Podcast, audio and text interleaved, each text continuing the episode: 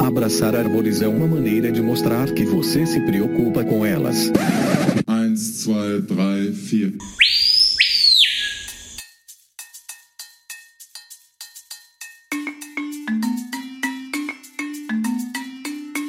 Olá, pessoal! Bem-vindos a mais um Que Bicho é Esse? Eu sou a Miriam Perilli e o episódio de hoje é sobre a onça pintada, pantera onca. Chegou a vez da onça pintada. Ela que é um dos mamíferos mais emblemáticos da nossa fauna, se a gente considerar sua beleza, imponência, importância para a manutenção de ecossistemas e presença no simbolismo e na cultura de diversos povos. Nesse episódio, nós vamos falar sobre a história natural da espécie e eu vou bater um papo muito especial com o Dr. Peter Kraushaw, pioneiro nos estudos com onça pintada e um dos maiores especialistas sobre a espécie.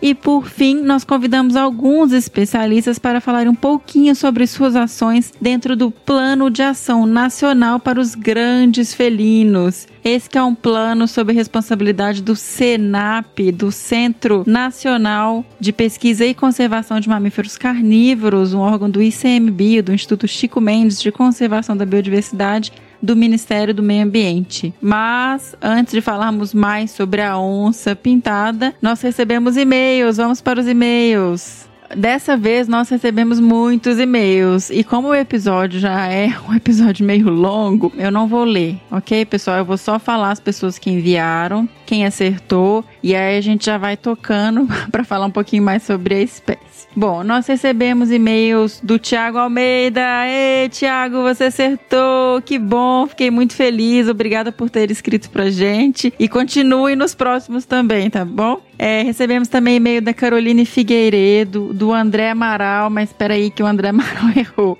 O André Amaral achou que era um jabuti transando. Não, André, é uma onça pintada. É, errou feio, errou rude, merece a vinheta. Errou. errou feio, errou feio, errou rude. A gente recebeu também e-mail do Felipe Pacheco, da Marina Gabriele, da Daniele Alves e do Matheus Reis. E todos acertaram. Muitíssimo obrigada, pessoal. Continuem escrevendo pra gente. Eu amo, nós amamos receber os e-mails. E só dessa vez que eu não vou ler, tá bom? Nos próximos eu leio, prometo. Vamos lá?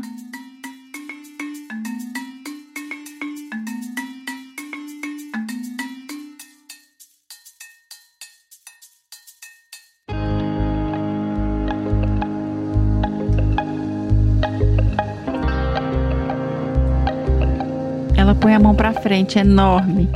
Capim mexeu redondo, balançadinho, devagarinho, mansinho. É ela. Vem por dentro. Onça mão, onça pé, onça rabo. Vem calada, quer comer. Se alurrar, é, mocanhemo, você tem medo. Esturra, urra. De engrossar a goela e afundar os vazios.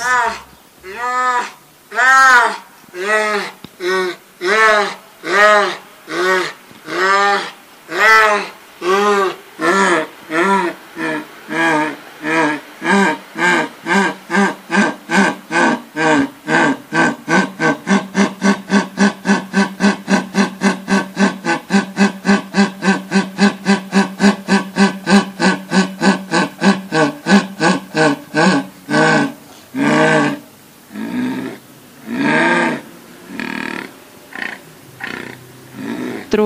Até tudo treme. Essa é uma passagem de um texto do Guimarães Rosa que chama Meu Tia Guareté, que está no livro Estas Histórias. E é maravilhoso e a gente quis colocar um pedacinho aqui. Eu espero que vocês possam ler esse texto porque vale muito a pena. Esse som que a gente acabou de ouvir é o esturro da onça pintada. E é uma das características da espécie que também é comum nos seus primos lá do Velho Mundo: os leões, os tigres, os leopardos, por exemplo. Todas essas espécies são da subfamília Panterine, e essa capacidade que elas têm de esturrar ou de rugir, como a gente fala para os leões e os tigres, ocorre devido a uma capacidade de vibração de um ossinho que elas têm na laringe, o ióide. E nessas espécies ele é preso por ligamentos, ele não é ossificado, o que permite uma vibração e essa amplificação do som, que gera esse urro, esse som tão poderoso que esses animais têm. Como a gente consegue perceber vendo uma imagem ou um vídeo de onça pintada, elas são animais extremamente fortes, robustos, né, musculosos, e elas têm uma coloração amarelada que varia entre um ocre e um amarelo de tons diferentes, coberto por pintas e rosetas, que são esses, é, esses círculos que tem essas bolinhas, né? Que ela tem na pelagem. Esses círculos, essas rosetas, elas também apresentam pintas no seu interior. E isso é muito legal de falar porque é uma curiosidade quando você vai comparar a pelagem da onça pintada com a pelagem do leopardo. Essa é uma das formas da gente diferenciar as espécies, porque o leopardo, diferente da onça pintada, ele tem as rosetas vazadas. Elas são só o círculo, não tem pintinhas dentro. E esse padrão que essas espécies têm de cor permite que o animal se camufle perfeitamente num jogo de luz e sombra no ambiente. Quem já teve a oportunidade de avistar uma onça pintada no mato sabe o que eu tô falando. É realmente impressionante como você não consegue ver o animal. A camuflagem é muito, muito eficiente. Em relação ao tamanho, os machos são mais pesados que as fêmeas mas tem uma variação aí de tamanho e peso das nossas pintadas nos diferentes hábitats em que elas ocorrem.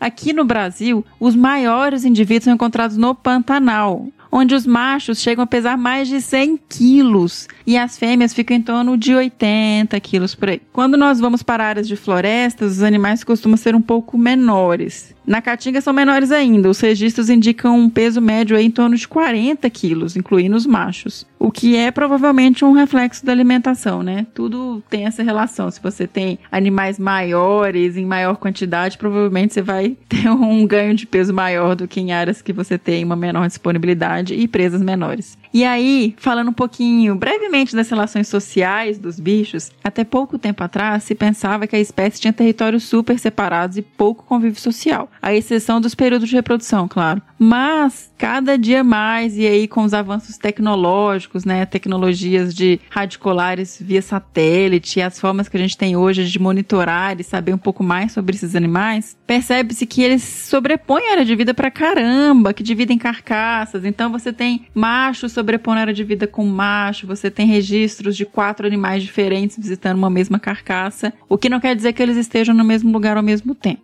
tá? Mas mostra que eles têm realmente uma sobreposição importante de áreas de vida, principalmente no Pantanal, onde a gente tem mais informações é, sobre os bichos. A gente teve pesquisas super importantes lá. Então tem muito dado interessante do Pantanal sobre essas relações sociais dos bichos. De qualquer forma, os animais podem ser considerados prioritariamente solitários. As fêmeas e os machos se encontram para a cópula e podem nascer de um a quatro filhotes. Normalmente nascem dois ou três. Esses filhotinhos ficam com a mãe até por volta de dois anos, quando dispersam e vão aí procurar os seus próprios territórios, né? O período de atividade desses bichos, gente, é normalmente crepuscular ou noturna. E eu preciso fazer um parênteses aqui, porque existem registros de animais que também caçam de dia. A gente tem sempre que pensar que tudo vai depender do padrão de atividade das presas também. Mas a camuflada, essa visão excepcional que as onças pintadas têm, associada a articulações, músculos e mandíbulas poderosas, Caninos robustos, garras retráteis afiadas e muita sagacidade fazem da onça pintada um exímio predador de emboscada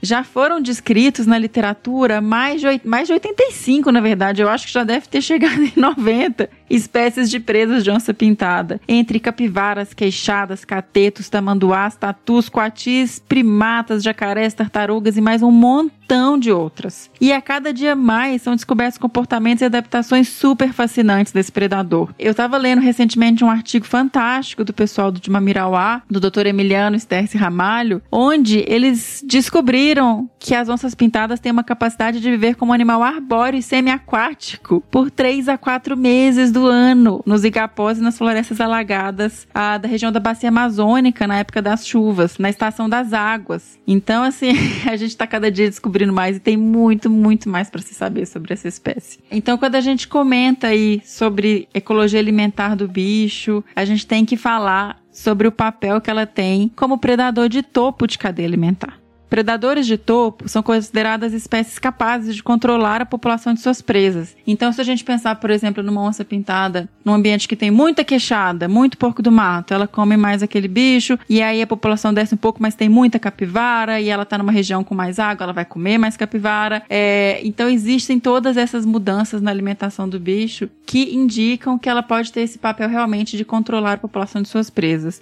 E por que, que isso é tão importante? Porque se você tira um animal desse da natureza, se você tira esses predadores de topo de um ecossistema, você pode gerar uma reação em cascata é, em toda a cadeia trófica que leva à degradação do ecossistema e até mesmo na perda de outras espécies. E isso tem um papel em toda a escala do sistema, chegando até nas plantas, né? Porque você tem, se você tem um aumento de herbívoros que comem mais plantas, você vai ter todo um impacto nesse, nessa regeneração da floresta. Então, realmente, o predador de topo ele pode ser considerado uma espécie realmente muito importante nos ecossistemas. E além disso, ela também tem uma influência direta sobre os predadores intermediários, né? O, as jaguatiricas, os gatos menores, os canídeos. Esse foi inclusive o tema do doutorado do nosso host Fernando Lima e eu espero que ele fale um pouquinho mais sobre isso em breve para vocês. Tá, então elas podem ter influência direta sobre predadores intermediários e, consequentemente, sobre toda a comunidade. A consequência disso, a consequência da defaunação que a gente chama, né, dessa perda de espécies, são implicações que vão muito além da preocupação com a espécie per se. Porque é isso, você perde, você tira a espécie, você está tirando também o papel funcional dela dentro desses ecossistemas. E a perda desses papéis, por exemplo, no caso da onça pintada, que é um predador de topo, é uma representação local de um padrão global que prevê uma mudança realmente em longo prazo nesse pool de espécies de mamíferos é, complexos e grandes para um sistema com uma diversidade um pouco mais simplificada, com mamíferos menores, de vida curta, com alta fecundidade, onívoros, né, que comem de tudo e generalistas. Então é um impacto muito severo dentro de ecossistemas. E qual que é o cenário atual para onça pintada, para saber realmente se a gente está perdendo esses bichos na natureza. Bom, gente, originalmente ela ocorria numa extensão gigante, né, do continente americano, do sul dos Estados Unidos até a Argentina, até a região norte da Argentina. No entanto, estudos recentes, eles estimaram uma redução de pelo menos 48 a 52% da distribuição geográfica da onça pintada no século passado. É muita coisa, né, gente? Já perdeu metade da sua distribuição original. E um dos grandes impactos para a espécie foi o comércio de peles, que foi iniciado no século XIX, quando uma época que ainda a caça era legal, inclusive, e que foi responsável pela redução ou extinção de populações em diversos locais. Além disso, a gente tem que considerar a perda de hábitat e fragmentação, né? No caso da Mata Atlântica, por exemplo, a gente teve uma redução maciça do, do bioma, do ecossistema. Então, se você não tem onde viver, não, não tem como, né? A espécie continuar existindo. Outra causa de redução dessas populações de onça pintada são devido à perseguição e retaliação por consumo de animais domésticos, né, por fazendeiros, é, no caso de predação de gado, principalmente. A gente ainda tem ameaça ah, por causa das malhas viárias, né, os bichos sendo atropelados. Ou seja, um animal com uma área de vida super grande, que precisa de hábitat de qualidade, com presa abundante também, porque outro problema é esse, você tem caça sobre as presas desses animais, que são as mesmas dos humanos, são as mesmas nossas. E isso levou e continua levando uma redução populacional muito é importante para a espécie. Mas mesmo assim, a onça pintada é classificada hoje pela lista vermelha da IUCN, da União Internacional para a Conservação da Natureza, como quase ameaçada no mundo, com população reduzindo. Esse é quase ameaçada no mundo entra muito nesse contexto de uma espécie com uma distribuição muito ampla. É, e essa visão global, né, gente? Você está falando aí de status de conservação global e não local. Então, mesmo no Pantanal, a onça pintada apresenta população reduzida em algumas áreas. E a gente pode considerar que praticamente todas as populações fora da floresta amazônica, que é realmente o grande refúgio da espécie, provavelmente se encontram em declínio e várias delas altamente vulneráveis a uma extinção local. Ou seja, embora ela seja classificada como quase ameaçada, as estimativas recentes sugerem que a maioria das populações fora da região amazônica devam ser categorizadas como criticamente ameaçadas ou ameaçadas. Isso é muito importante, tá, gente? Porque é, no contexto global é diferente do contexto regional. A gente tem biomas como a Mata Atlântica que realmente o bicho está numa situação extremamente crítica. E para fechar aqui, além de e a gente não pode deixar de mencionar que, além da sua importância ecológica, a onça pintal tem um papel simbólico e cultural muito forte e muito presente. Ela está no folclore, na cultura dos povos indígenas, na mitologia, nos relatos de naturalistas, em pinturas rupestres, na literatura e até mesmo na nossa cédula de 50 reais. É um animal realmente muito emblemático e simbólico para a nossa cultura.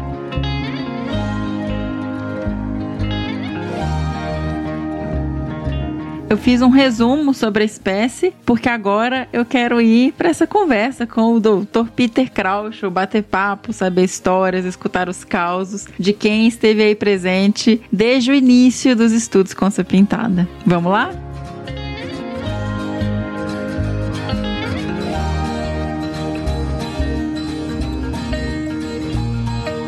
Olá, Peter! Que alegria enorme receber você aqui no Que Bicho é Esse? É uma honra para mim. Eu fico muito feliz que você tenha aceitado e tenha conseguido uma brechinha aí na sua agenda para gravar com a gente. Seja muito bem-vindo ao Que Bicho é Esse? Eu é que agradeço, Miriam. Um prazer enorme estar conversando mais uma vez com vocês, da outra vez com o Fernando, e agora tenho o prazer de conversar contigo também. Fazia tempo que a gente não se via e não se falava, né? Eu também, Peter. Muito feliz, estava com saudade. Peter, a gente vai falar sobre a grande, magnânima onça pintada, uma espécie tão carismática, ao mesmo tempo tão fascinante, né? Que tá sempre no imaginário das pessoas. É tão engraçado isso. Todo mundo, quando você vai falar de onça pintada, tem um caso, ou sabe alguma história, ou ouviu alguma coisa de um tio, de um primo. É, é até difícil você falar sem um monte de gente ficar contando histórias próprias, né? Um bicho que realmente traz muito essa questão de, de ser um animal que tem um mistério e um fascínio ao mesmo tempo. É verdade. Eu acho que a onça tem um brilho próprio, né? Ela traz uma vida própria em qualquer conversa. Quando você puxa o assunto de onça, sempre alguém tem uma história para contar. Sempre. É impressionante. Seja em meio for, meio rural, meio urbano, sempre aparece alguém com história de onça. Exatamente. E Peter, eu queria assim, só pra gente começar o programa, trazer um pouquinho para as pessoas só de que, assim, quem que é a onça pintada, né? Quem é esse grande predador aí da, das Américas? Só o, o básico pra gente começar a entrar nos nossos casos, histórias, que é isso que eu quero saber de você. Bom, ela é o, o predador de topo que nós temos aqui no, no continente americano, né? São os dois grandes felinos que nós temos, ela sendo a maior que a onça parda ou sussuarana, dependendo da localização geográfica da região que a gente considera, ela pode chegar a ser uh, mais do que o dobro, ter mais do que o dobro do tamanho da, da onça parda, né? chegando a dizer, o, limite que uh, registrado que nós temos atualmente, se não me engano, fica em torno dos do, do 148, 150 quilos e dependendo da quantidade, quer dizer, se nós temos esse peso, uh, isso quer dizer que se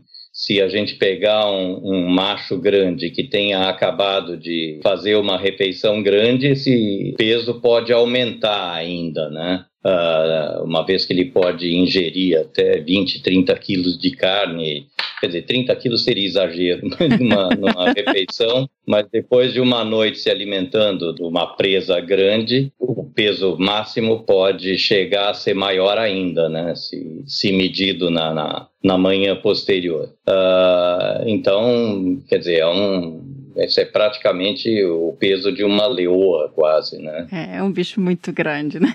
É, com certeza. É, você mencionou esse, esse peso grande, mas existe uma variação também entre ambientes, né? E a onça, eu, ela tem, ocorre em todos os nossos biomas brasileiros, com exceção do Pampa, certo? Tem no Cerrado, tem na Amazônia, tem na Caatinga. E mesmo na, em regiões próximas do Pampa ali, quer dizer, a, a, gente ainda, eu não me lembro exatamente dos recordes históricos, mas existe, uh, se não me engano, existe referência do, do próprio Darwin, das viagens do Darwin, de onças pintadas acompanhando os grandes rios do, do, do da, da, Prata, do, do, é do Paraná e coisa. Então, mesmo em regiões uh, se não do próprio Pampa, pelo menos muito próximas, né? Então, uh, no passado, eu não duvido que ela ocorresse até no próprio Pampa. E hoje em dia a gente tem, graças a Deus, temos a ação dos projetos dos Tompkins ali em, em, nos esteiros de Iberá, na, na, em Corrientes, na Argentina, que estão restabelecendo população, uma população que tinha sido extinta né, nas uhum. décadas entre 30 e 50 da, da província de Corrientes e agora estão sendo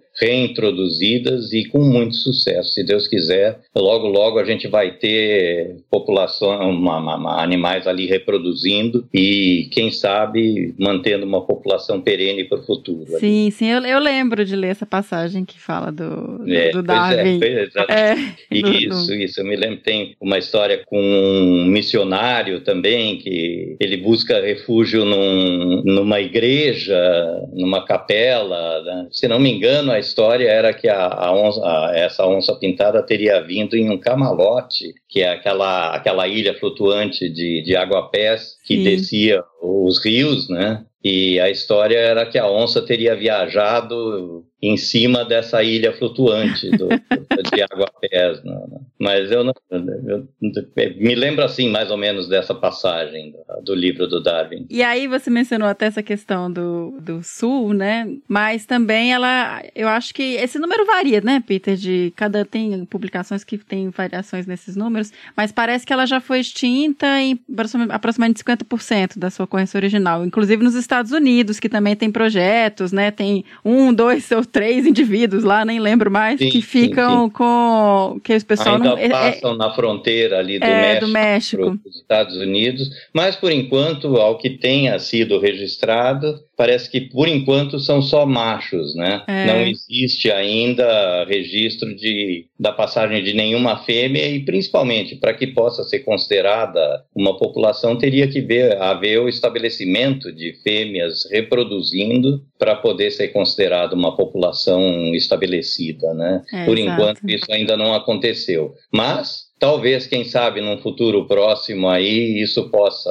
acontecer e os Estados Unidos venham a poder se orgulhar de ter jaguares reproduzindo na, na, em terras americanas de novo. É, recuperar a população, né? Isso seria é fantástico. É verdade, seria um crédito fantástico para eles. Oh, mas vamos voltar então agora aqui para o Brasil, Peter. Quando você começou a estudar onça pintada, lá final da década de 70, começo de 80, né? O que, que você sabia sobre onça pintada? Porque é, a gente aqui em casa, a gente tem os livros antigos, né? Dos caçadores, essa questão do Tony de Almeida, do Sacha Simmel. Eu, a, a literatura toda da espécie era vinha dessas pessoas, né? O próprio Ted Roosevelt vinha caçar. Então, assim, toda a informação anterior a essa época que vocês começaram a estudar as onças no Pantanal vinha de histórias anedotais, que fala? dessas pessoas que estavam ali para caçar, era uma época diferente e tal. Como é que foi para você começar, assim? O que, que você sabia sobre as onças? É, na verdade, só lembrando que eu peguei carona do, no, no, no, primeiro projeto de estudo da... Tive a sorte e o privilégio de pegar carona no primeiro projeto de estudo da onça pintada com o Dr. George Schaller, né? Sim. Uh, que eu não, não vou começar a falar dele, senão eu me perco. Tem tanta coisa para falar que aí eu vou. Se você não conhece George Orwell, você está errado. Vai procurar saber, põe no Google e é pesquisa. Verdade, é verdade. qualquer pessoa que tenha interesse em qualquer da, da, da, da dos grandes mamíferos, não é nem carnívoros, é dos grandes mamíferos, é obrigado a saber do trabalho dele. Né? Uh, e como eu disse, eu tive a sorte de me engajar no, no projeto dele, uh, da onça pintada, e, e realmente, voltando à tua pergunta, uh, ele mesmo já dizia, e ele, ele tinha já o, o, o livro publicado em 76, a primeira edição do livro do Tony de Almeida, Jaguar Hunting em Mato Grosso, né? Que era a uhum. primeira versão. Depois a segunda versão já veio acrescida, porque aí a, a caça no Brasil já tinha sido proibida. Então, uh, para legalizar, dar uma versão mais legalizada do livro, ele acrescentou Jaguar Hunting em Mato Grosso e Bolívia, né? And Bolívia, né? Então aí justificava mais os dados que estavam inseridos no livro. Mas ele sempre foi um caçador diferenciado, porque ele era muito metódico. E depois, obviamente, eu vim a conhecer ele pessoalmente e admirar até o trabalho que, que ele havia feito no, no, no, passado enquanto caçador, né? apesar do impacto que isso tinha, mas era uma outra época. Isso a gente tem que considerar que era uma, uma, uma outra cultura na, na, na época, né? Assim como era do, do próprio Roosevelt, do Jim Corbett na Índia, do, do, os próprios os grandes caçadores que nos legaram, uh, nos deixaram toda uma história em relação ao passado, né? Sim. E o que representaram essas espécies que são símbolo até hoje, né? Uh, o que elas representaram e representam até hoje, contando um pouco do impacto que elas tiveram nas populações com as quais elas conviviam. E o, o que diferenciava o Tony e o, o sócio dele, o Richard Mason, uh, era que, mais ainda o Tony, o Tony é que tinha esse aspecto uh, de, de observador, extremo, assim, ele anotava tudo. Ele, ele tinha, nesse, nesse sentido, ele era praticamente um, um cientista, de, não, não, não. Qual é o termo hoje em dia? Ciência, como é ciência não, como é cidadã, né? É isso, ciência é cidadã. É isso, e ele anotava tudo, ele, ele tinha os cadernos de, de, de, anotação e era muito, muito parecido até com a forma como, como o próprio George Schaller anotava também. Então, uhum. quando, quando pegavam um animal, Uh, ele anotava todas as medidas, ele anotava conteúdo estomacal, sexo, uh, se era fêmea, anotava, e isso era, era bonito de ver também. Eles evitavam, a, a, a ele tentava forçar sempre a captura de, de machos, justamente para ter menos impacto na população. Né? Uhum. Uh, então, mas se era fêmea, ele anotava se já o estado da, da, das mamas, se tinha tido filhotes, quer dizer, tudo, tudo ele anotava. E, e registrava registrava isso, porque depois ele publicou, você vê, no, e era o que o próprio George dizia, que a maior fonte, ele publica isso, uhum. que a maior fonte de informações de campo sobre a onça pintada naquela época era o livro do Tony Almeida, né? O estudo que o George começou na verdade, ele focava na onça pintada e nas principais presas dela, que eram, na, na, na época, quando o George escreveu a, a proposta para a National Science Foundation nos Estados Unidos e para a National Geographic e para a instituição mãe dele, que era a New York Zoological Society, que era a, a, proprietária do Bronx Zoo e do New York Botanical Garden, e lá em Nova York, né? Uhum. Eles, uh, o George considerou o, o jacaré do, como uma, porque era uma da, das considerações do próprio IBDF na época que era o precursor do, do IBAMA e do, do Instituto Chico Mendes também depois, né? Porque o, o jacaré era uma... É, eles consideraram as duas espécies que eram potencialmente uh, de interesse econômico, porque eram exploradas na Venezuela também, nos anos da Venezuela, que eram ecologicamente similar, uh, ecologicamente similar ao Pantanal. Então era o, o jacaré do, do Pantanal, a, a capivara uh, e o cervo do Pantanal, as espécies que a gente estava estudando junto com, com a onça também. Isso na Estância Miranda, Peter? Peter? Não, isso foi anterior a Miranda. É, em Acurizal. Quando George veio, em abril de 77, uh, ah, ele iniciou o, estudo sozinho lá em Acurizal. Primeiro encontrei ele em Brasília, em, em abril, né, quando ele veio para iniciar o estudo. Depois fui encontrar ele em agosto de, de 77, lá em Acurizal já. E aí eu só comecei a minha participação no projeto mesmo Aí, como contraparte nacional do, do, do estudo pelo IBDF, em uhum. janeiro de 78. Aí, aí sim, aí eu, eu trabalhei no projeto de janeiro de 78 até fevereiro de, de 84, que foi quando concluiu o projeto. Aí o Schaller já não estava, ele já tinha, em 1980, ele saiu do projeto da onça para iniciar o projeto do panda gigante na China. Sim. Aí foi, foi que ele foi substituído pelo Howard Quigley. Uhum. Aí ficamos o Howard e eu, aí sim já na, na Miranda Estância. Ficamos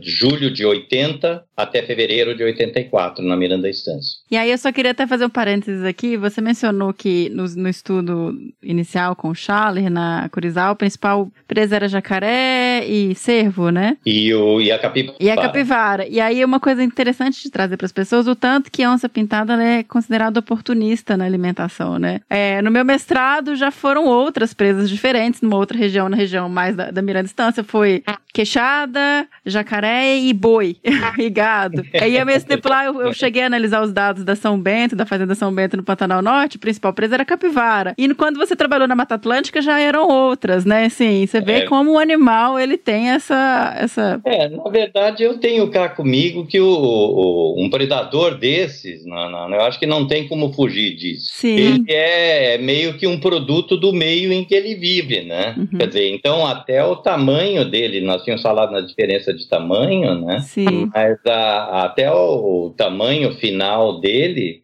vai ser um produto do que ele come. Na verdade, a iniciar pelo que a mãe dá para o filhote, iniciando pela amamentação, né? Se é uma mãe bem alimentada, uhum. uh, se ela tem recurso alimentar suficiente, ela vai amamentar bem um ou dois ou Uh, geralmente o modo são dois filhotes, né? Uh, então ela vai, uh, vai alimentar bem os filhotes durante o período de lactação, de, de amamentação, e a partir do momento que eles são desmamados, a quantidade de alimento que ela consegue prover para essa ninhada. E quanto mais alimento, claro, melhor uhum. alimentados, eles vão se desenvolver mais, e a partir do momento que eles passam a acompanhar ela na, nas caçar e passam a caçar por conta própria também, quanto maior as presas que eles têm acesso, que eles conseguem caçar, tanto maior o estímulo para eles crescerem também, né? E, aí há o desenvolvimento dos ossos longos e coisa que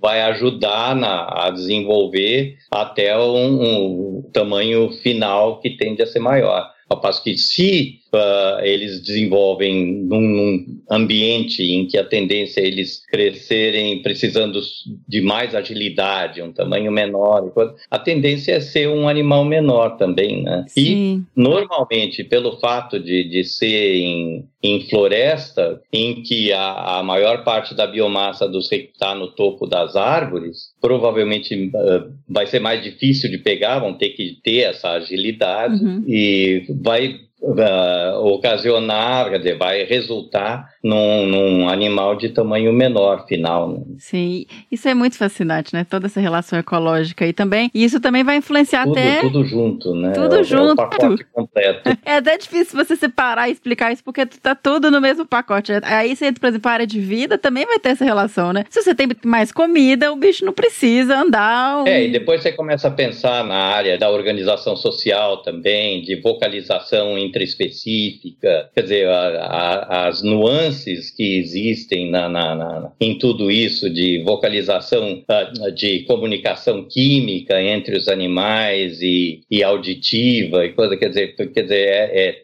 tudo tão interessante, não? e quanto mais aberto o ambiente ou mais fechado, uhum. como que o animal responde a essa variação no ambiente, é tudo muito interessante. Peter, fala um pouquinho sobre isso pra gente, porque, é, por exemplo, a onça pintada, elas vão se encontrar na época de reprodução, né, são animais solitários, depois a mãe vai cuidar do filhote aí até dois anos, mais ou menos, né, quando o é, filhote dispersa. De 18 a 24 meses, isso. E como que fica essa distribuição espacial dos machos com as fêmeas, essa relação familiar também? Se bem que a gente sempre tinha aquela coisa de que é a fêmea que cria os filhotes, o macho só faz os filhotes depois ele some, é a mãe que tem a, a responsabilidade de criar os filhotes, mas isso está sendo, quer dizer, já há vários anos e, e tem muita informação acumulada já que mostra que os machos não que eles tenham uma participação, um envolvimento, mas eles têm uma presença meio que, não digo regular, mas eles dividem carcaças. E, por exemplo, com tigres, isso já foi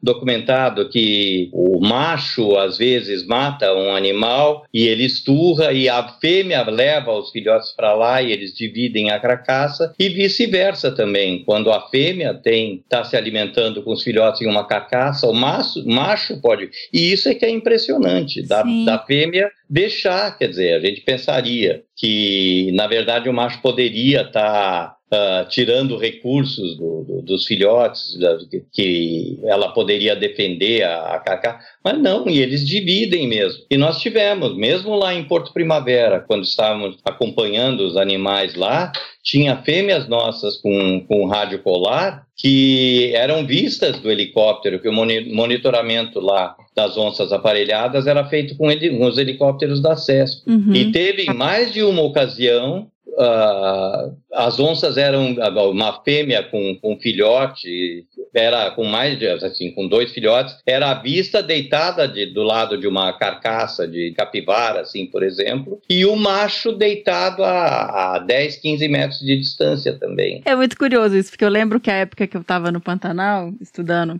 as onças acompanhando a doutora Sandra Cavalcante, a gente escutava alguns relatos. Ah, tinha mais onças juntas e eram machos. E ficava, será? A gente tem, tende a ser cético, né? Mas tem muita coisa que a gente tem que ter humildade Sim, e esperar. Exato. Não, vamos esperar para ver. Exato. A gente não pode achar que sabe tudo. Não vamos descartar essa informação, né? Exatamente. E aí começaram a ter registros disso, de, de, de, machos juntos e que nem eram aparentados, e isso é uma assim, deu uma quebrou a cabeça de todo mundo, né? Como, por quê, né? Isso é, é uma, uma coisa que eu acho que a gente, como cientista, eu acho que a gente é um eterno estudante. Já. Ele não pode ser arrogante, eu acho, é. de achar que já sabe tudo, que por causa do conhecimento que a gente adquire na academia e, e por causa do acesso de tecnologias sofisticadas, muitas vezes o simples fato de você estar tá em campo e viver em campo e de estar tá ali o tempo todo, você tem acesso a coisas que acontecem no campo que nenhuma tecnologia vai substituir. Uhum, exato. Existem percepções que você só consegue ter ali estudando o bicho. Não adianta, né? O olho clínico da prática é insubstituível. Uhum. O fato de você estar tá em campo e de saber o que olhar saber às vezes o ouvido, você ouve um som e sabe, ó, isso é tal bicho, eu vou ali procurar para ver o que está acontecendo. Uhum. E isso é uma coisa que, que é muito difícil de você de alguma tecnologia poder te, te dar essa informação. Né? Então, Exato. tem que dar a mão à palmatória para essas pessoas que nascem e morrem no campo e estão convivendo ali com esses animais que são o nosso objeto de estudo e de interesse também. Então, uhum. eu agradeço muito, muito e aproveitei muito o conhecimento de, de pessoas, por exemplo, uma das pessoas com quem eu mais aprendi, em primeiro lugar, com o George, próprio George Schaller. Né? Uhum. Mas outra pessoa que, que eu aprendi muito foi o seu Manuel Dantas, que era o, o prático do Tony Almeida. A, a, ele viveu 25 anos como caçador profissional lá no Pantanal. Ele saía sozinho com dois cachorros vira-latas, como é, mestres de onça, uhum. de jaguatirica, que ele tinha treinado. Ele pegava uma canoa de tronco, botava os dois cachorros, pegava a bolsa de sal, balinha 22 e entrava no Pantanal quando a, as águas subiam e só saía quando a, quando a água começava a descer. E saía com couro de onça e de jaguatirica. Agora, você imagina um homem desse ficar quatro, cinco, seis meses sozinho no Pantanal. O que que esse homem não viu na vida? Exatamente. A gente em fragmentos minúsculos de eu principalmente assim, você tem muito mais experiência de campo, a gente já viu coisas fascinantes. Imagina isso, imagina uma vida fazendo isso e realmente no meio, né, morando lá. Essa gente tem muita coisa para ensinar pra gente também. Sim. E aí você até mencionando essa questão da caça aí no Pantanal, novamente a gente voltando nesse assunto. No livro do Tony de Almeida, a gente tinha registros de animais machos gigantescos, né, Peter? Você acha que, que essa caça toda pra pele que tinha, né, essa época dos coreiros e tal, isso pode ter influenciado, dado uma selecionada para o tamanho dos bichos? A gente não acha, assim, não vou falar que não acha, mas é, as capturas mais recentes, os bichos, os machos são grandes, mas eles não chegam nesse tamanho todo dos do Tony de Almeida. Não sei, menina, porque durante o tempo que nós fizemos o projeto ali na São Bento, ali no norte, uhum. no Porto Jofre, uh, nós tivemos uma tendência, macho grande que a gente pegava era 110, 115, 130, a própria Sandra pegou aquele macho de Eu 148 lembro. quilos ali,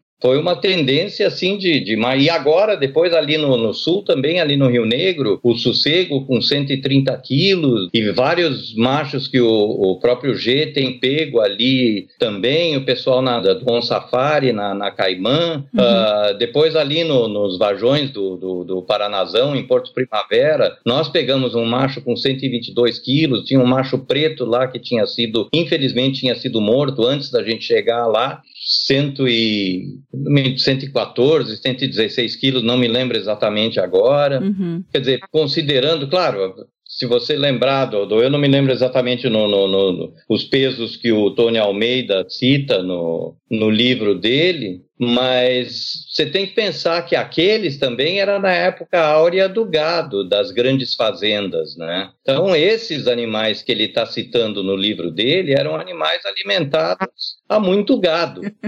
E Criado, só lembrando né, que era um gado. acordo que ele tinha com algumas fazendas, alguns proprietários, é, que avisavam a ele, porque esses fazendeiros, eles recebiam também do, do, do, do próprio cliente, eu não sei se era um acordo que o, o Tony também pagava eles, quando tinha um macho desses que estava estragando muito gado, o, o, fazendeiro avisava o Tony, o Tony conseguia um, um cliente através da agência deles, e eles programavam uma caçada lá para pegar um, um macho desses. Uhum. Então, claro, um animal desses, o que, que era? Era o que a gente chama um animal problema, um animal cevado. E você pode imaginar que o próprio fazendeiro deixava ele comer porque isso representava lucro para ele também. Uhum. Então, realmente, esses animais comiam até, até afofar, como dizem lá no Fantasma. e a tendência era de serem animais grandes mesmo, né? E quanto maior o animal, mais satisfeito ficava o cliente, maior a gorjeta que ele deixava, né? Sim, é, é, eu cheguei a pegar, acompanhar a Sandra, acho que no mundo 120 quilos por aí, aí ela descontou o peso porque ele tinha acabado de comer, então a barriga tava assim, é. estufada, tinha uns 10 é, mas quilos se você aí. pensar, esse é o papel do cientista, é. é de tentar ser o mais conservador possível. O do caçador é o contrário, é de tentar pegar o maior peso possível. Se ele pudesse, ele até botava um pouco mais de comida. É ah, verdade. brincando, né? Mas... Sim, sim, exatamente. É a outra coisa, quer dizer, é uma, uma na diferença entre o, o coleta de informações para ciência e para troféu, Uh, tem a diferença na forma que você uh, mede o animal. Uhum. Em inglês é o que a gente chama de, de quando você pega a fita métrica, é, é, é, o sistema de over the curves, em que você mede pelas curvas. Então, você vai e acompanha todas as, as os vales e, e né, reentrâncias, e o côncavo e o convexo, né? Sim. Você acompanha que é justamente para inflar a medida. E isso é totalmente errado. Tem gente que não se dá conta disso. Mesmo cientistas, né? Mesmo da forma técnica. Isso é errado de você medir. Quando você vai medir um animal, você tem que medir ele. Você coloca ele, de preferência, de barriga para cima ou na, lateralmente, e você estica ele, não mais, você não tenta esticar mais do que a, a, o comprimento natural dele. Mas aí você mede, bota um. É, é, a diferença, o oposto disso em inglês é over the curves ou between the specs, tá. que é entre as, as varetas. Aí você põe uma vareta, na, na por exemplo, na ponta do focinho e na altura do ano no, na ponta do rabo. E aí você mede a distância entre as varetas. Entendi. Justamente para não acompanhar as curvas. É a, é a linha reta entre o, a, a, ponta do, do, focinho, do, focinho, o ânus, por exemplo, que é o, seria o comprimento do, do, do corpo, corpo né? uhum. e, por exemplo, do, do ânus até a ponta do rabo é o comprimento do rabo. O comprimento total é a soma das duas. Perfeito. Tá? Ótimo. Ai, aprendendo sempre aqui. e Peter, você mencionou em algum momento a onça preta. Vamos contar para o pessoal que a onça preta não é uma espécie diferente. Não, não, não. É a mesma onça pintada. Embora, embora elas, às, às vezes, o preto possa ter, ser tão intenso que você quase não vê a, a, as rosetas, as manchas, né? Uhum. Ela, ela é assim, e conforme o ângulo que você uh, deixa bater a luz na, na lateral dela, você vai, vai conseguir enxergar as mesmas manchas da, da onça pintada. É exatamente o mesmo bicho. E aí, até antes da gente, porque eu queria falar também um pouquinho da espécie em outros é, ecossistemas, outros biomas. Antes da gente sair do Pantanal, eu queria saber uma questão e conversar um pouco com você sobre isso, das servas, que foi o que você mencionou. É, a gente teve problemas muito sérios aí é, recentemente por isso, pela questão do turismo, o pessoal é, cevando as onças pintadas para que os turistas consigam ver, consigam chegar perto. Eu tenho registros de é, onça pintada, pessoal brincando com peixe, assim, segurando igual um gatinho na beira do rio. É, esses vídeos foram bem divulgados. Isso é uma das causas muito provável, né, que foi apurado dos acidentes graves que a gente teve aí, de inclusive com morte de, Sim, é, de gente é na beirada. De animal, né, de habituar ele muito além do que seria recomendável, né, e que o animal passa a associar a presença do homem com alimentação, e essa é uma associação muito perigosa. Né? Bom, quando a gente pensa nesses grandes predadores, é, predadores de topo, são os animais que têm o potencial para predar, inclusive nós, seres humanos. E isso tem uma implicação emocional e cultural muito importante, né? Assim, eu não sei nem se é um pouco por isso até que a gente tem tanta essa fascinação também por esses bichos, né, Peter? Com certeza. O medo faz parte dessa mistura de sentimentos que a gente sente, né? Sim. O medo, respeito, pavor até em algumas situações. Tem gente que tem trauma. Mas em situações normais, as pessoas têm muito medo de onça e tem muito, muitos casos. Ela, nós não somos vistos como uma presa natural dessa, da onça pintada, né? Assim, ela. Eu acho que depende, Mirinha. Depende até geograficamente. Eu acho que. Tá Existem algumas populações na área de ocorrência de, de, da onça pintada em que isso já ocorreu no passado. Por exemplo, eu quando visitei o projeto do Joe Fragoso lá na, na Venezuela, na Estação Ecológica de Maracá, em 1997, se não me engano. Conheci um médico que era da, daquele do, do Médicos do Mundo, era um médico italiano que visitava os índios Yanomami lá, e ele ia a, a, tribos ficavam a duas semanas de caminhada, que ele ia caminhando. Ele era uhum. casado com uma enfermeira, inclusive uma enfermeira local lá, que era até meio, se não me engano, Maria. Não me lembro se ela era meio índia também, mas o trabalho dos dois era fantástico, fantástico. Eu me lembro das conversas que a gente tinha, e ele me falou e ele me mostrou fotografias de um dos índios que, que tinha sido.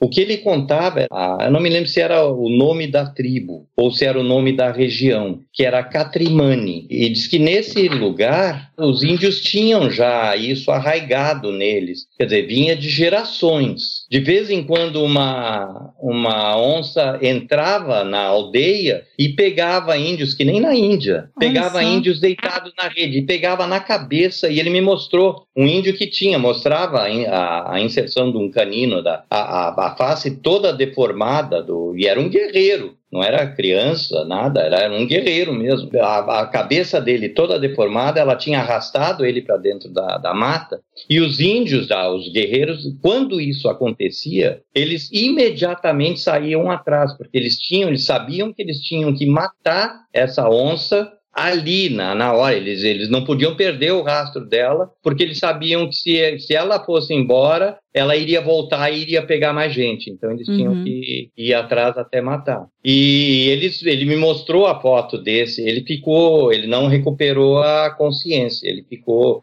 ela realmente perfurou o cérebro e ele ficou meio vegetativo, assim. E era, foi uma história que me impressionou muito. Quer dizer, é, isso é uma situação muito parecida com aquelas que a gente vê nos livros do Jim Corbett, né? Da, da, da tigresa de champanhar e... Dos e, leopardos que faziam isso, né? É, de, de, de, são, são animais, ou provavelmente é uma populaçãozinha que talvez esse comportamento seja passado de mãe para filhote e coisa, e aquilo fique localizado na, nessa região geográfica. Sim. Quer dizer, é tudo uma, uma conjectura aqui, mas pela história que eu ouvi, leva a crer que, que talvez possa ser uma situação dessas, né? Sim, porque a gente não tem esses registros dessas comunidades, essas... Exatamente. O que falta, o que falta é, é informação a, a, de, de, médio e longo prazo, assim, né? Uhum. Mas tem outros lugares ali no sul do Pará, também no, no Parque Nacional ali, como é perto de Alta Floresta ali, também teve o caso do, da pessoa aquela que foi morta porque era o caçador que tinha matado a anta, uhum. e estava com meia banda de anta no, no, no, ombro e a onça pulou em cima. Uhum. Dizer, o que a gente não sabe é se, quer dizer, o cheiro da anta estava tão forte que a gente não sabe se a, a, onça pulou nele pensando que era anta ou se ela sabia mesmo que era uma pessoa, né? Quer dizer, tem circunstâncias aí de registros que chegam raramente a gente, né? Uhum. Uh, e que tem que ser melhor estudados mesmo o Rogério tem, o Rogério do, do Cunha de Paula, no, no, o Elio do Carvalho, do Senap, tem acompanhado esses casos e tentado estudar esses casos, trazer mais informações, mas são informações extremamente importantes, né, de, de casos que a gente tem para estudar ainda. É, é, porque eu só fico pensando, assim, às vezes, que, que, por exemplo, até nos casos dos tigres e dos leopardos, normalmente são animais que têm alguma dificuldade, que sofreram algum tipo de injúria, né, e acabam, ou que estão muito mais velhos, é, selecionando. Porque também, gente, é interessante falar que existe uma variação individual na alimentação desses bichos. Eles, né, podem ter algum tipo de, de, de, seleção. É, porque a gente é tão mole, a gente seria uma presa muito fácil. A gente é muito fácil. então, assim, se fosse uma coisa muito, seria mais comum mais frequente. Eu fico impressionado de como as nossas onças, as pintadas principalmente, são boazinhas aqui, né? Sim, porque pensa. Como são poucos os casos. A, a estatística é muito a nosso favor aqui. Exatamente. É, é muito nisso que eu fico. E aí a gente compara com os Estados Unidos, você vê a onça parda é menor do que a, a onça pintada. Uh, e, no entanto, a, a, a, quantidade de casos que acontecem nos Estados Unidos de, de ataques não provocados, quer dizer, a, o comparativo é muito mais acentuado lá na, de ataques lá na, na, América do Norte, incluindo o Canadá também, né? Do que aqui no, no, Brasil. Aqui no Brasil a gente vê ali na, na região, em São Paulo, né? em região condomínio, né? São Paulo, aí onde vocês moram, do lado de Atibaia, na, na, região da, da, Grande Campinas. Quer dizer, vocês estão convivendo do lado de onça parda. Olha no Pantanal a quantidade de gente do, do, morando do lado de onça pintada e a gente não ouve falar de, ataques não provocados. Quer dizer, é um que o outro, é, é, assim, não chega a encher os dados de, um, de uma mão que a gente. Exato. e isso Sim, mediante um, um, sem número de vídeos que foram divulgados por WhatsApp, pela internet aí, de casos de, de onças cevadas e coisas, as onças chegam a entrar no barco para pegar peixe e a gente raramente ouve falar de, de ataques, né? Quer dizer, as nossas onças a gente tem que chegar à conclusão que são muito boazinhas. Exato. Até as onças brasileiras são diferentes. E aí é uma área muito, muito interessante de, de estudar e entender, né, Peter, essa relação humanos e, e, esses grandes predadores, e aqui no caso, as nossas onças. É... Ô, Peter, e aí falando até um pouco dessa questão de predação, a onça pintada é um predador de espreita, né? Ela não é de, de velocidade, de, de, igual alguns africanos, de correr atrás da presa. É, é um predador de espreita. E você mencionou até essa questão da, do ataque a esse Yanomami, que foi uma, uma, uma, mordida na cabeça. E ela, ela tem algumas técnicas específicas e algumas formas de, de pegar suas presas, né? Conta pra gente um pouquinho como é que isso funciona, porque é, é até uma característica que a gente usa às vezes em campo para identificar quem foi que comeu aquela presa específica, né? O, o modus operandi de, de, de ataque. Sim, sim. É, é, eu acho que a característica principal é, é, o oportunismo, né? E, na verdade, tanto da, da pintada quanto da parda. Só que o que diferencia, quer dizer, são algumas características da que dizem mais em função do tamanho, da, da diferença de tamanho do predador em relação à presa, né? Uhum. Vai variar, por exemplo, a, a pintada se baseia muito na força muito grande que ela tem na mandíbula, na força da mordida dela. Com isso, ela consegue perfurar crânio da anta, por exemplo.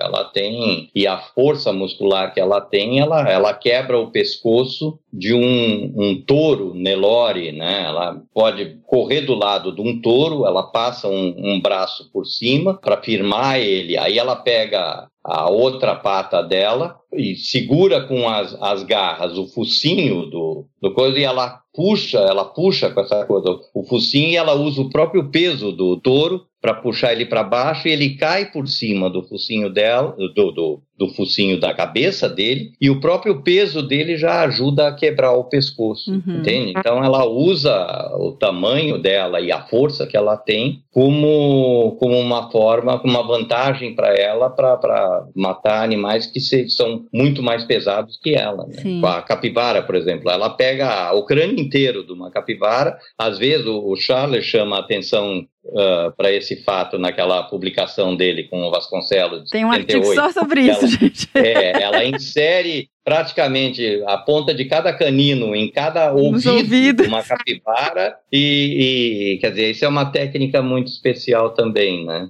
E Ah, vira um chocalhinho, né? Ela tem uma pressão tão forte que ela pedaça o crânio. É, é, ela tem muita força. E a- aí tem teorias diferentes, né, que falam no sentido evolutivo o que que teria provocado, né, esse desenvolvimento da, da musculatura dos masséteres, em conjunção com, com o desenvolvimento dos caninos. A Louise Emmons tem a teoria de que ela desenvolveu essa força, coisa para quebrando carapaças de quelônios, né? O, esse amigo meu, o Joe Fragoso, ele achava que era que ele tinha, que ela tinha desenvolvido se especializando em caçar queixadas também. Mas não, não, não. Eu não sei se ele, não lembro se ele chegou a publicar isso. Tá. E aí tem as, as coisas específicas. Você falou de como diferencia, né? Quando você acha uma carcaça, como que você diferencia o que foi morto por uma pintada ou por uma parda. Normalmente, aonde a, a pintada morde, ela deixa o osso quebrado. Então, se tiver, e dependendo do tamanho do osso, dependendo da. da-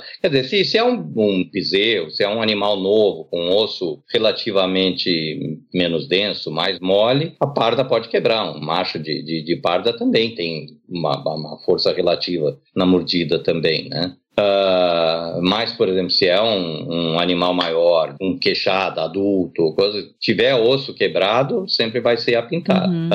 É ja- o jacaré, por exemplo, eu nunca soube de onça parda matando jacaré. Sempre vai ser, vai ser pintada também. Então é uma, uma série de você usar um conjunto de informações circunstanciais na carcaça ali e vai definir, vai te permitir identificar. Agora, por exemplo, aonde parda mata muito, quando é um animal maior do que ela, por exemplo, ela mata por asfixia. Ela normalmente morde na, na traqueia, bloqueia a respiração e mata por asfixia, né? Então, é, é, são coisas assim, a capivara, por exemplo, ela mataria por, por asfixia.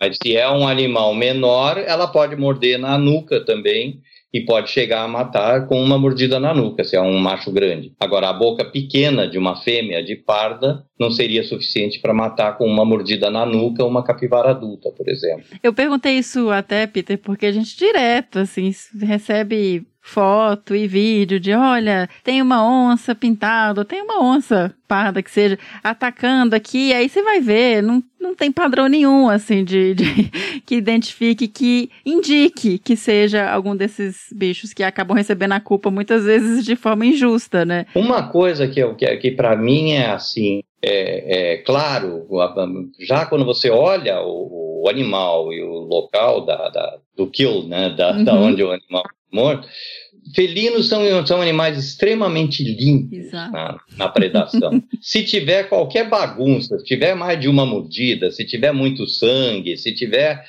Todo é despedaçado, né? Assim. É.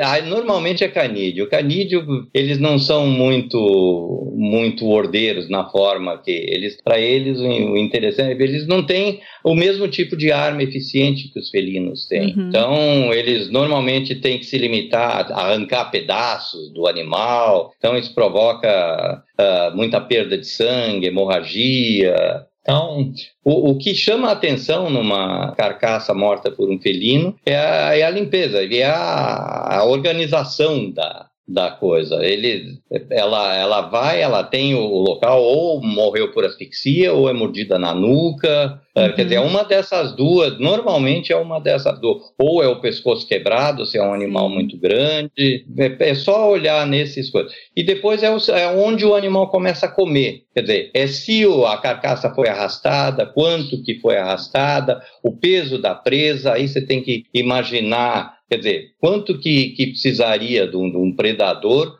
para arrastar um animal com esse peso aqui? É uma questão de bom senso também, né? Uhum. E normalmente a pintada gosta de comer pela parte anterior, é normalmente do, do granito para trás e a parda é da, da virilha para frente. Isso também, ela começa no quarto e a, a, a pintada não, ela, ela vai da, da, do granito, ela gosta da carne rica, entremeada do granito, né?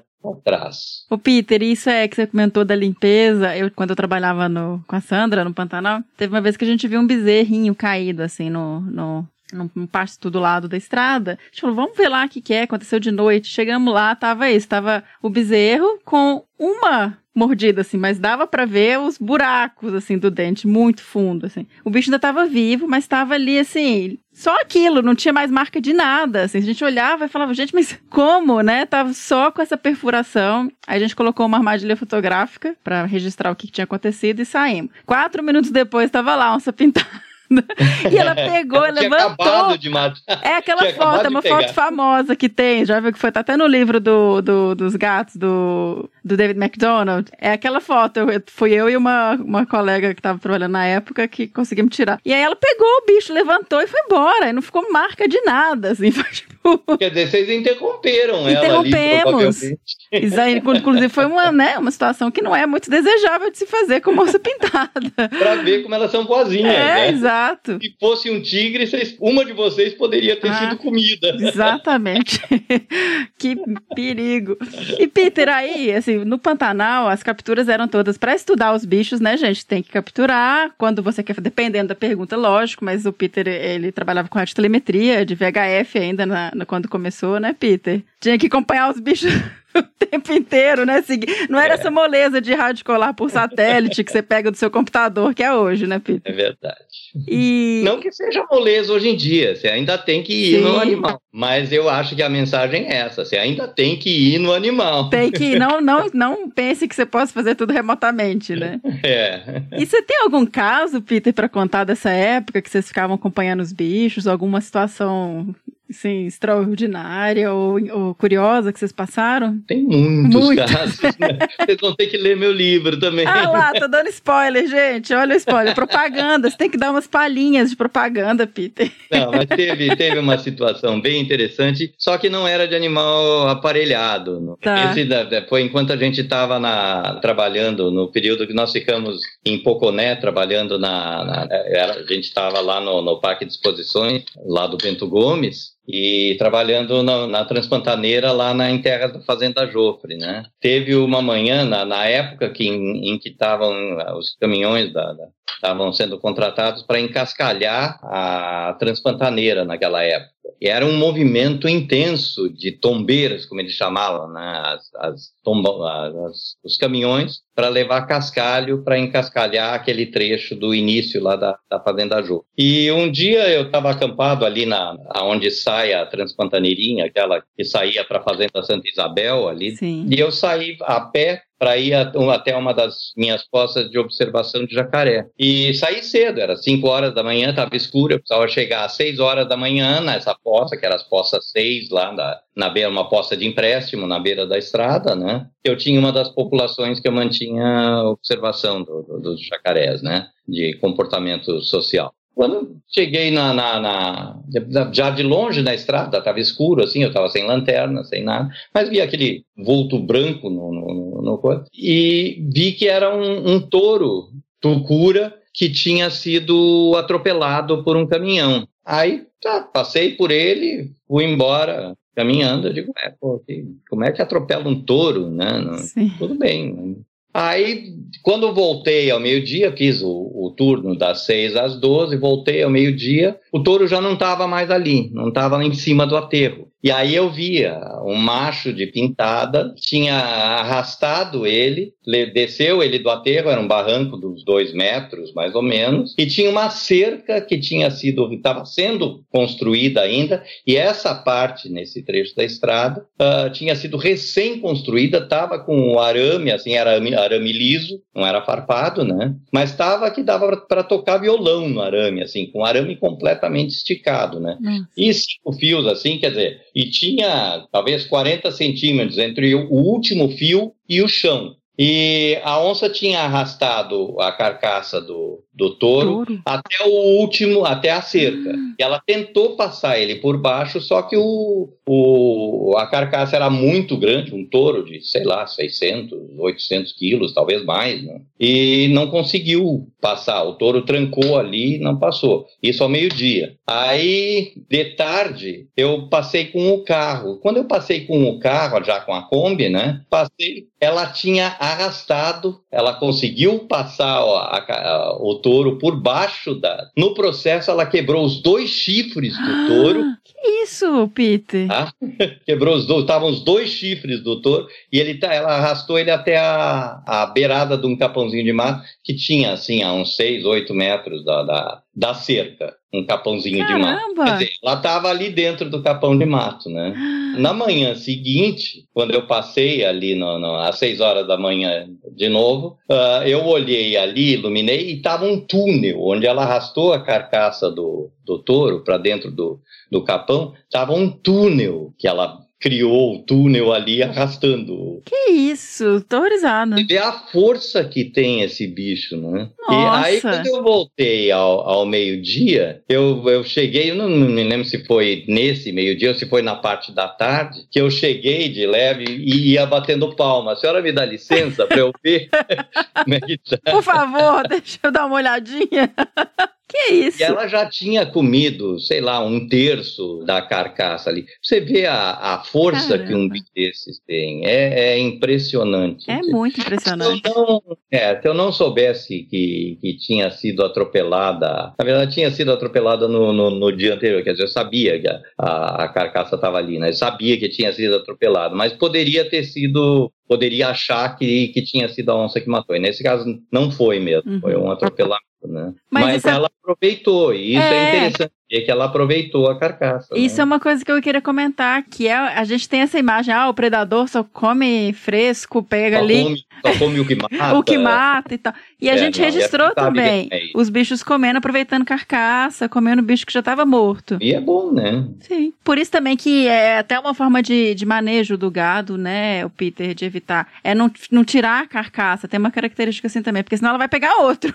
então... Sim, sim, sim, sim. É, isso é uma coisa que o pessoal geralmente faz e tira a carcaça e isso só vai provocar que ela, que ela vá pegar outro animal, né? Quer dizer, o prejuízo é maior ainda. Exatamente. E aí, Peter, agora, você estava trabalhando, né? Você trabalhou no Pantanal muitos anos com esses bichos, os gigantes, são os maiores, né, da, do Brasil, assim, as nossas pintadas sim, do Pantanal. E aí a gente pensa que hoje, assim, os principais refúgios das populações de onça pintada são o Pantanal e principalmente a Amazônia. E na Mata Atlântica a situação do bicho já é um pouquinho mais delicada. É, é quando bem mais delicada, né? Como é que foi trabalhar no, no Iguaçu? Como que vocês começaram? É outro, é outro ambiente, outra forma de manejo dos bichos, né? Como é que é para Mata Atlântica, onça pintada? Bom, é bem você diz assim em termos da onça ou em termos do estudo? Em termos da, das duas coisas, da onça, das, das, características particulares que ela tem nesse, nesse ambiente, e também é, da questão do estudo, até pela questão de ter menos bicho, né? De você ter essa, uma população mais reduzida. Ela continua sendo o mesmo animal, claro. Sim. Ela vai pegar os mesmos animais. Quando eu cheguei lá na, na em Iguaçu, ainda tinha, e é uma, uma, uma é difícil de, de, de, da gente engolir isso, né? Que quando eu cheguei lá em 1990, tinha uma, uma, uma vara de queixadas com mais de 60 porcos que morava atrás de casa. É. Quando eu saí de lá em em 96, a espécie já tinha sido extinta do parque. Sim. Quer dizer, num espaço de cinco anos, é, é, é duro da gente aceitar isso, né? Uhum. Pensando em termos da própria onça pintada, o queixada sendo a, a espécie principal na dieta dela, de repente não tem mais no parque. O que que isso representa uhum. para a espécie? Exato. E o próprio impacto que a onça pintada sofreu também uh, durante esse período, né? Com a, a, a pressão da caça clandestina, porque são é uma via de, de duas mãos e é uma coisa, uma relação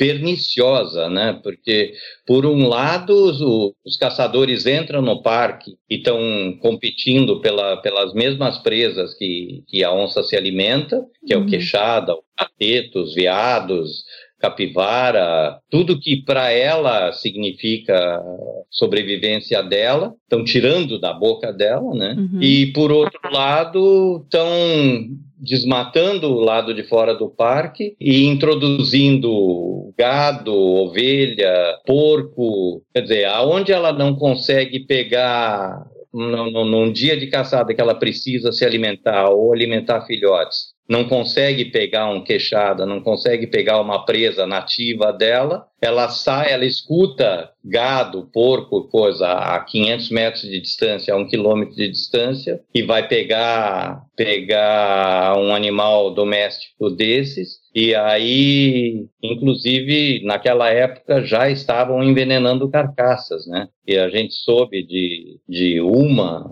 ocasião, por exemplo, em que morreu a mãe, morreram dois filhotes, e aí morre graxaim, morre urubu, com um veneno que botam em carcaça, né? Quer dizer, o impacto é, né? é, amplificado, né? Desmesurado, né? Infelizmente.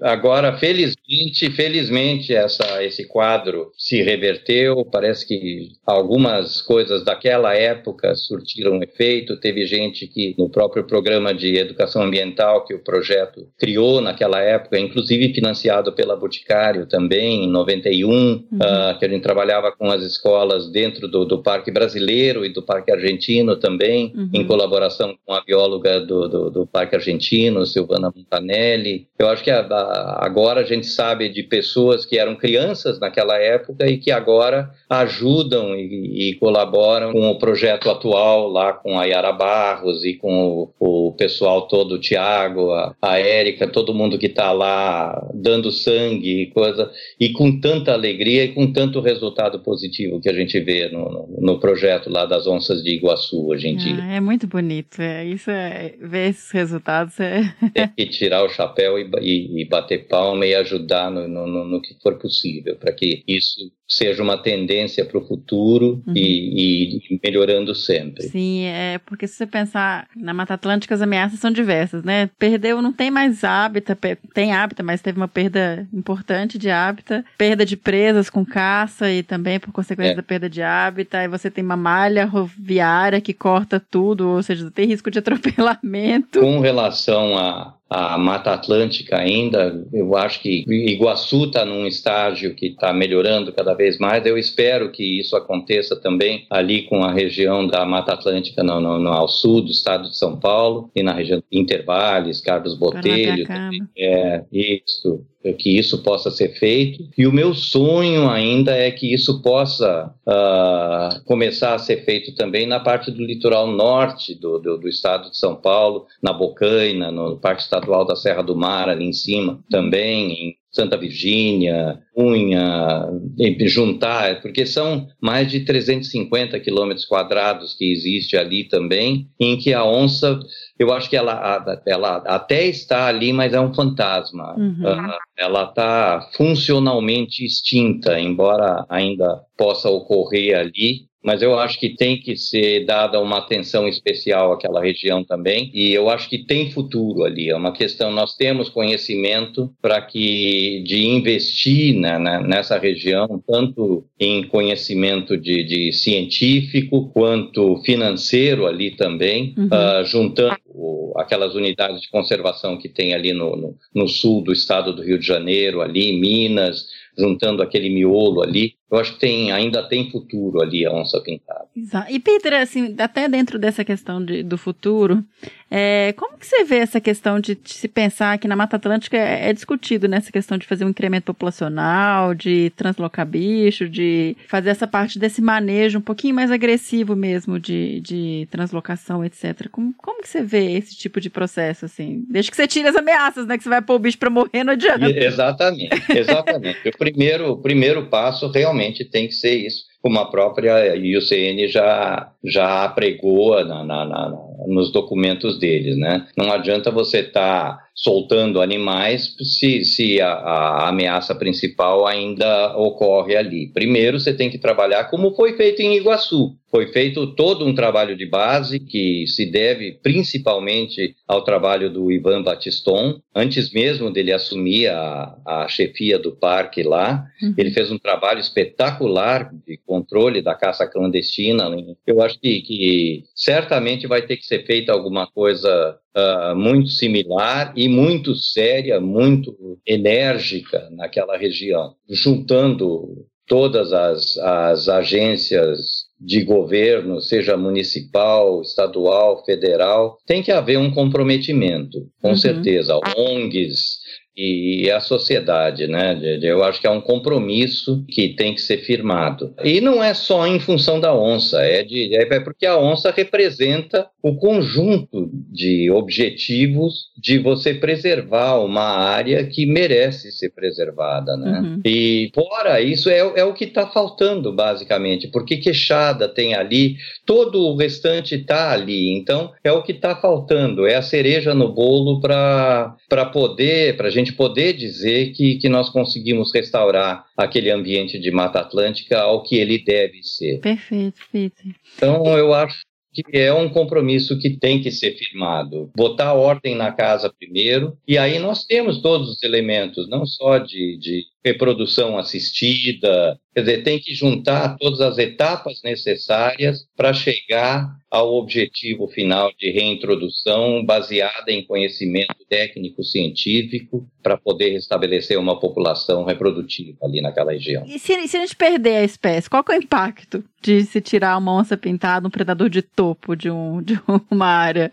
Você vai perder, eu acho que o, o, o fôlego principal daquela região. Tem bastante lá, até a onça parda. A onça uhum. parda até se reproduziu mais, ela deve estar com uma população maior do que ela teria anteriormente quando ocorria a onça pintada lá. Né? Uhum. Então, ali seria interessante até de fazer alguns estudos dessa teoria que existe de, eu não me lembro da, da qual é o equivalente em, em português, o mas é ecological melting. É, da, ecological melting, da, da, da, em que quando você tira o, o predador de topo, as, as espécies abaixo, né, uhum. uh, tomam conta da casa, né? É, é eles chamam, é, tradução seria um derretimento de ecossistema, não sei se, como que é, você... É, tradução literal, é. né? E, e, Peter, então assim, história não falta também dentro do que você já visitou de lugar. Só a gente conversando aqui, você já mencionou, ah, quando fui na área tal e no parque tal e na, ou seja, você tem já rodou o Brasil aí acompanhando trabalhos com essa pintada, né, Peter? É alguma. Isso tudo vai para um livro. Yeah! na verdade não. Sinto decepcionar, mas ah. o livro é uma janela de tempo muito específica que ele conta tá. a história só do projeto, do primeiro projeto lá, em que eu falei do, do. Ele só fala dessa janela de tempo entre 1977 e 1984. Depois, claro, eu menciono algumas coisas de, de, de mas assim, em detalhe, ele conta a história desse projeto. É tipo de um behind the scenes, assim, de como aconteceu esse projeto. Porque uma vez que o, o George nunca chegou a escrever sobre uhum. o projeto no Brasil, então eu meio que assumi essa incumbência. Ah, que legal, Peter. Tem uma previsão aí para a gente poder ficar animado? É, não, nada que vá chegar, que vá se comparar aos livros dele, com certeza. Hum. Mas pelo menos é para registrar a história do projeto. Mas tem uma previsão, Peter, assim, para a gente poder. Tem, tem, tem. Não, ele tá, já está na última fase de revisão. Já era, eu tinha esperança de estar com ele já diagramado agora em, em março, mas atrasou um pouquinho, e, mas isso faz parte da, da de, de, acho que de todo o processo final de livro, assim, mas ele está bem no, no, no, finalzinho agora. Falta a revisão, assim, dos três últimos capítulos, ele está todo escrito, todo pronto. E a revisão, quando eu falo revisão, é a revisão profissional que está sendo feita. Depois eu tenho que dar o meu, meu aval dessa revisão e uma vez fechado isso, aí é fazer a, diagra a diagramação gráfica, uh, fechar com as fotografias e coisas, e aí é impressão. Curiosa e muito ansiosa, todos nós ansiosos para tá, ter um tá desses quase. na mão. Eu durmo pensando nisso toda noite, no atraso que foi acontecendo, mas parece que é, a gente não consegue controlar isso, né? E não adianta espernear, não adianta reclamar e, e, infelizmente a gente tem que ir levando do jeito que dá e, e, não adianta ficar estressado, tem que fazer da forma que as coisas acontecem aqui, ainda mais nesse ritmo de pandemia, é, né? Exatamente. Tem sido um ano completamente anormal, a gente tem que aceitar as coisas da forma que elas acontecem. É, tem plasticidade para aguentar, né? Passar por é essa verdade. fase. Então, Peter, muitíssimo obrigada. Desculpa aí, ó, quase uma hora e meia que eu tô aqui querendo arrancar todas as suas histórias.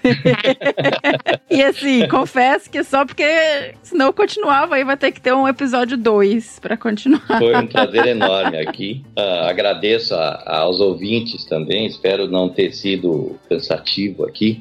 Imagina. Quem sabe a gente faz um, um dois, fazer um bate-papo outra hora Isso, também. vamos sim. Eu topo na hora. Um abraço para todo mundo e se cuidem aí nessa época de coronavírus. Obrigada, Peter.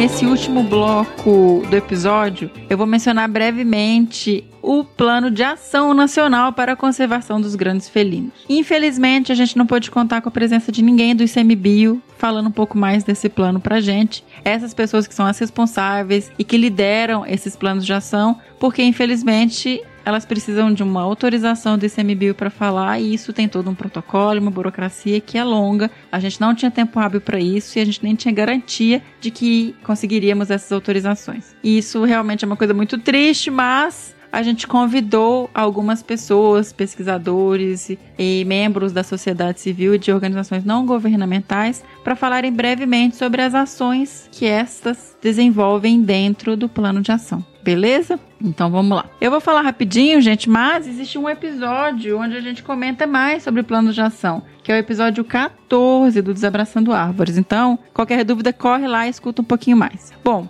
Planos de Ação Nacional para a Conservação de Espécies Ameaçadas são um instrumento de gestão construído de forma participativa para o ordenamento e a priorização de ações de conservação da biodiversidade e seus ambientes naturais, com um objetivo estabelecido e um horizonte temporal definido. No caso do Plano de Ação dos Grandes Felinos, eles contemplam as duas espécies, onça pintada e onça parda, e tem como objetivo geral reduzir a vulnerabilidade da onça pintada e da onça parda em cinco anos, com vistas a melhorar o estado de conservação de suas populações. Esse PAN para os grandes felinos ele tem seis objetivos, que eu não vou entrar aqui em cada um. Quem tiver interesse, entra lá no site do ICMBio, no plano de ação de grandes felinos, que vocês têm como baixar aí essa matriz de planejamento e saber um pouquinho mais sobre os objetivos. Então, agora eu vou passar a palavra para as pessoas que estão realmente na linha de frente aí, trabalhando nesse plano de ação, para dividir um pouquinho com a gente o que elas têm feito.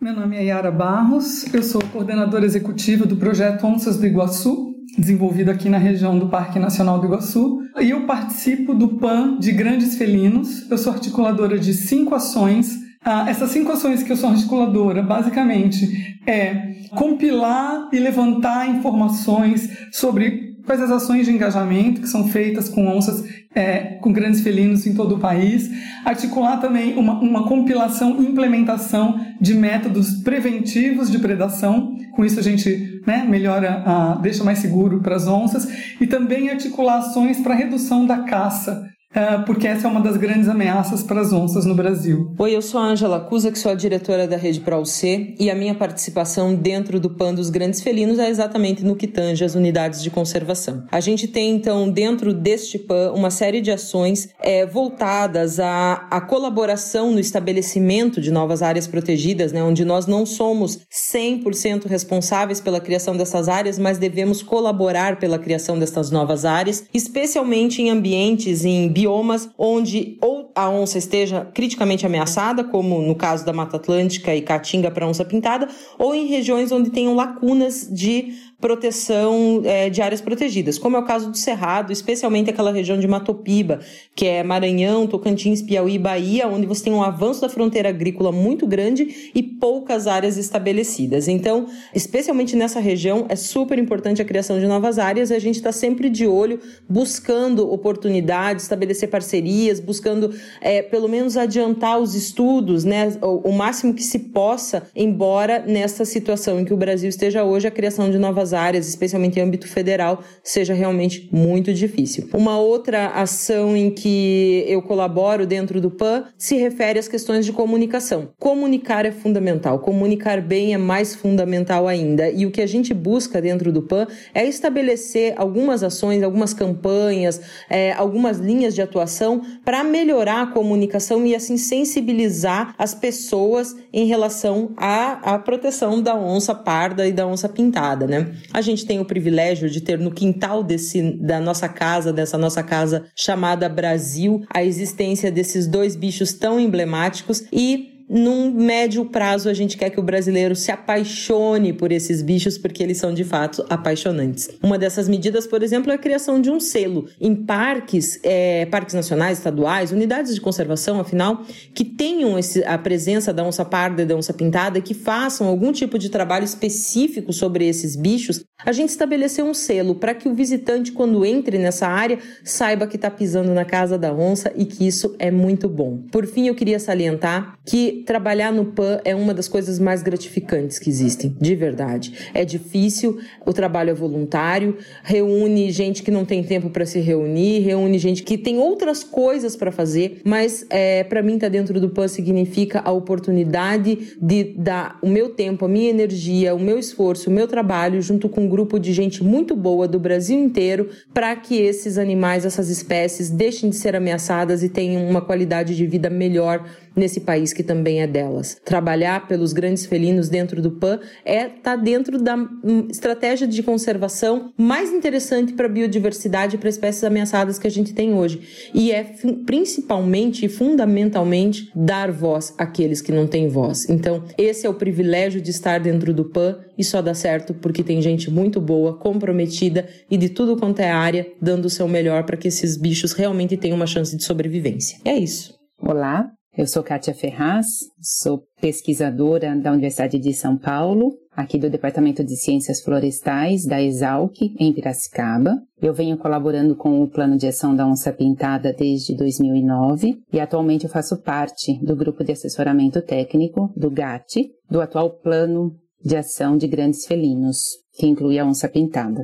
É, neste PAN, eu sou responsável por duas ações que estão inseridas dentro do objetivo principal, que é reduzir a vulnerabilidade da onça pintada e da onça parda em cinco anos, com vistas a melhorar o estado de conservação de suas populações. A primeira ação é a ação de manter os modelos de distribuição de grandes felinos atualizados e disponíveis. Então, dentro dessa ação, eu desenvolvo um processo chamado processo de modelagem participativa para uso de uma ferramenta de modelagem que permite gerar, então, modelos que prevêem a distribuição potencial da espécie, no caso a onça pintada, nos biomas brasileiros. Esse processo de modelagem ele envolve pesquisadores, conservacionistas, tomadores de decisão em todas as suas etapas, e ele também orienta esses profissionais no uso desses modelos. E os modelos têm sido utilizados para guiar, é, subsidiar né, decisões de conservação a favor da onça pintada.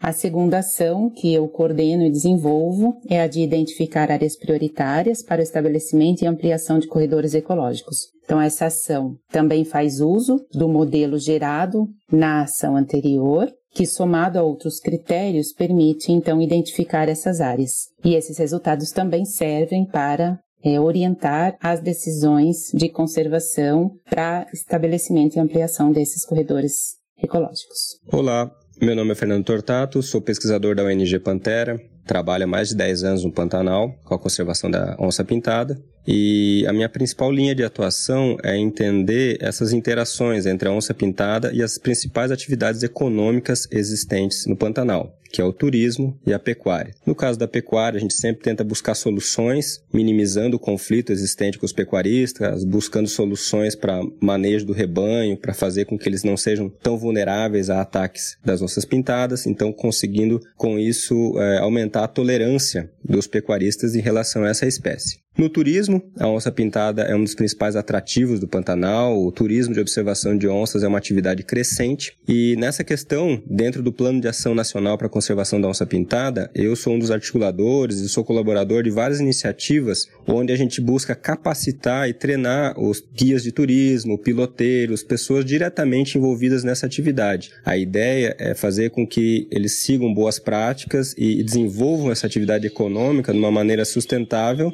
e que next. Sirva de ferramenta né, para a conservação dessa espécie dentro do Pantanal. E esse foi o Que Bicho é Esse sobre a onça pintada. Espero que vocês tenham gostado. Para mim foi um prazer enorme conversar com o Peter e ouvir um pouquinho dessas pessoas que estão participando dos planos de ação. Espero também que vocês tenham conseguido aprender um pouquinho sobre isso. E antes de fechar, eu queria trazer um parágrafo do livro Monstros de Deus, do David Quammen, que me tocou bastante e, e que para mim diz muito, assim, é muito profundo. Inclusive eu usei como contracapa do meu doutorado e eu quero dividir isso com vocês.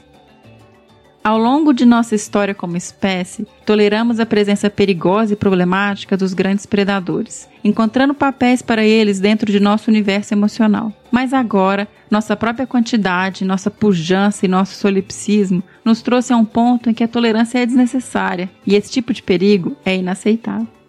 O resultado previsível é que no ano de 2150, quando o pico da população humana chegará a cerca de 11 bilhões, os predadores alfa terão deixado de existir, exceto por trás de cercas, vidros de alta resistência e barras de aço. Depois desse tempo, quando a memória se perder e as populações dos zoológicos se tornarem cada vez mais geneticamente atenuadas, cada vez mais convenientemente dóceis, cada vez mais distantes da coisa real, as pessoas acharão difícil conceber que esses animais foram uma vez orgulhosos, perigosos, imprevisíveis, difundidos e majestosos, movimentando livremente entre as mesmas florestas, rios, estuários e oceanos usados pela humanidade. Adultos, exceto algumas almas recalcitrantes, considerarão sua ausência como normal e as crianças ficarão surpresas e empolgadas ao saberem, caso alguém as conte, que já houveram leões, no nosso caso onças pintadas, livres nesse mundo.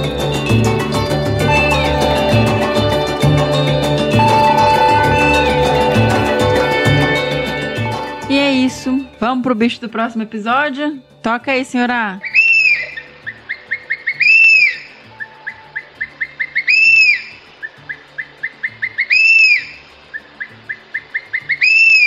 Lembrando que se você souber ou desconfiar que bicho é esse que nós tocamos o som agora, mande sua resposta para bicho@desabrace.com.br. Além disso, nos siga nas redes sociais, no Facebook em Desabraçando Árvores Podcast, Instagram, arroba Desabrace, no Twitter também em arroba Desabrace. E caso você queira nos apoiar e possa nos apoiar, você pode doar a partir de um real no Padrim, em www.padrim.com.br barra Desabrace, ou no Catarse, em www.catarse.me barra Desabrace. Em caso de doações pontuais, elas podem ser feitas pelo PicPay em arroba Desabrace. O recado final é fica em casa, né? Podendo, se você tem esse privilégio, fique em casa. A situação está muito, muito triste no nosso país. E se você puder também doar, porque houve uma queda grande no, nas doações. Nesse período da pandemia. Então, eu prefiro que você doe para a pandemia, para as pessoas que estão precisando, do que para gente. Então, se vocês puderem doar, doem alimentos, roupas, dinheiro, o que vocês puderem, porque tem gente em situação muito, muito crítica. A gente está dentro de casa e não está conseguindo ver muito o que está acontecendo lá fora, mas a situação está bem feia. Então, vamos dar esse apoio, ficar em casa, se cuidem, cuidem das pessoas que você ama e do próximo. Beijo, até!